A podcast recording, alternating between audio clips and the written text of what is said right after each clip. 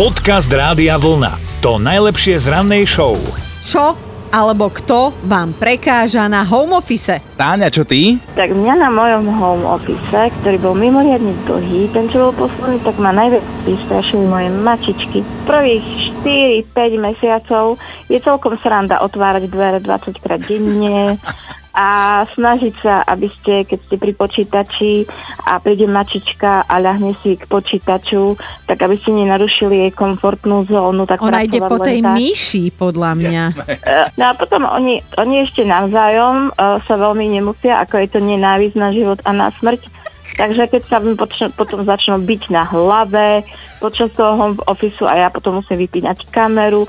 No takéto strašné veci sa dejú ľuďom, to vy ani neviete si predstaviť, keď nie ste home office. Táni, ale no, počuj, no. ja mám pre teba jedno riešenie, neviem, aký no. si ročník, ale pozerávala si Alfa. Ježiš, tak...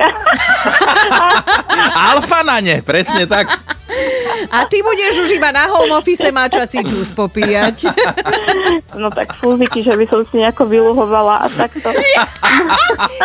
Dobré ráno s Dominikou a Martinom. Nehovorí zo mňa závisť, ale žiadna modelka nie je krásna len tak sama od seba. A tak jasné, že veríme na prirodzenú krásu, ale všetky modelky musia tráviť predsa len hodiny u kaderníčky, v kozmetických mm-hmm. salónoch, manikúra, pedikúra, líčenie, to všetko je tvrdá drina a nie je to lacné. No, to máš nejaké akože naštudované chalanisko na to, že si chalanisko, ale predstavte si, že ste vychýrená modelka, prídete do vychyteného kaderníckého salónu, dáte sa tam ostrihať a viete, poviete, že len 2 cm, že iba končeky, Klasika, hej. Jasné a oni vás tam úplne zhýzdia. Stalo sa to jednej modelke v Indii, ktorá sa na šupu po dostrihaní zrútila. Pre jej modelingovú kariéru totiž to boli veľmi dôležité krásne dlhé vlasy, ktoré si roky pestovala, lenže ten kaderník sa nejako ufikol a bolo po frizúre. To jak sa mo...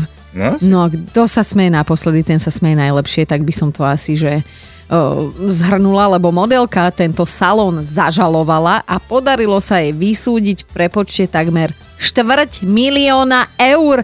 To keby som vedela, že to takto funguje, tak sa nechám aj ja kľudne zohaviť. Pozerám na teba, ty už sa nemáš ako nechať zohaviť.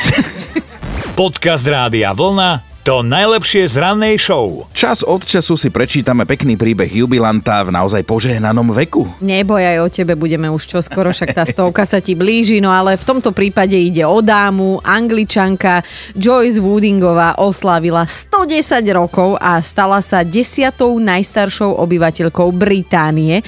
Celý svoj život prežila pekne na vidieku, otec bol farmár a teda všetky potraviny si vypestovali sami. No a okrem toho veľa času trávili vonku a nie sedení sedením pri počítači tak ako dnes. Mm. Nemala ani prístup k nezdravému jedlu a možnosť kúpiť si nejaký fast food, kde si na ulici, to už vôbec nie.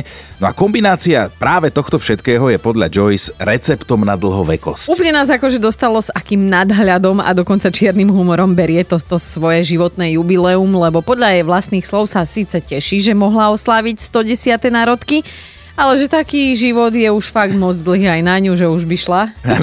to naštvuješ, máš 110 a stále si desiata najstaršia, hej? No, že ešte no. koľko musíš potiahnuť.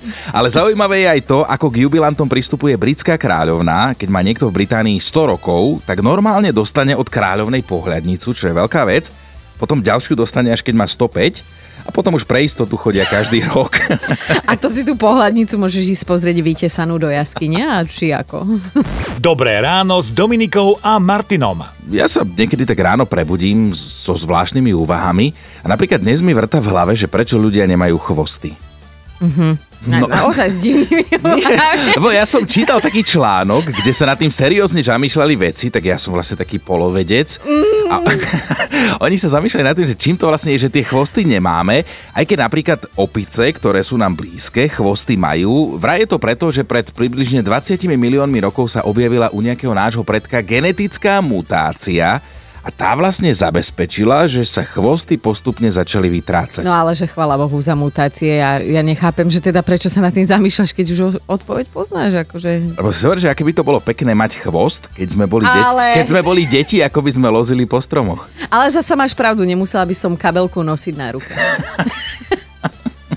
Podcast Rádia Vlna to najlepšie z rannej show. Hneď otázka na telo od nás z Rádia Vlna. Čo vám vadí na home office? No napríklad Rastio, celý princíp práce z domu fakt nemusí. Radšej chodím do práce, je tu ten návyk, jak má byť, vedúci, všetko, jak sa patrí. Keby som bol doma, manželka, toto sprav, hento urob veci doma, to môžeš popri tom urobiť. Nie. Keď mám raz home office 8 hodín, tak som home office robím na počítači a nie, že budem ešte s vysávačom behať, s prachovkou a odrážať sa na metle. Tak to asi, to, toto by vadilo celé na home office.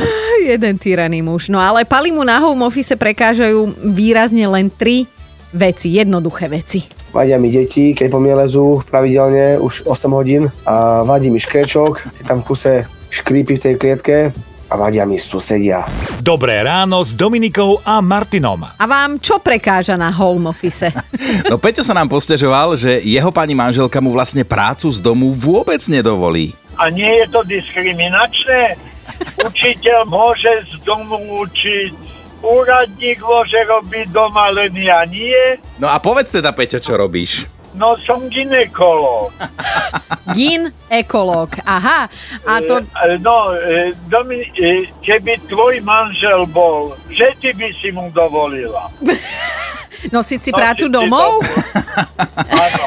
No tak keby bol zavretý v izbe, kde ho nevidím, nepočujem. Jasné, ale viete, aké sú ordinačné hodiny ginekológa? Sobota, nedela do jednej, pondelok až piatok do druhej. Áno, áno. Peťo, krásny deň, počujeme, že si asi na ceste do práce, takže home office nebude. Nech máš pekný výhľad Áno. z okna. Počúvajte Dobré ráno s Dominikou a Martinom každý pracovný deň už od 5. Radio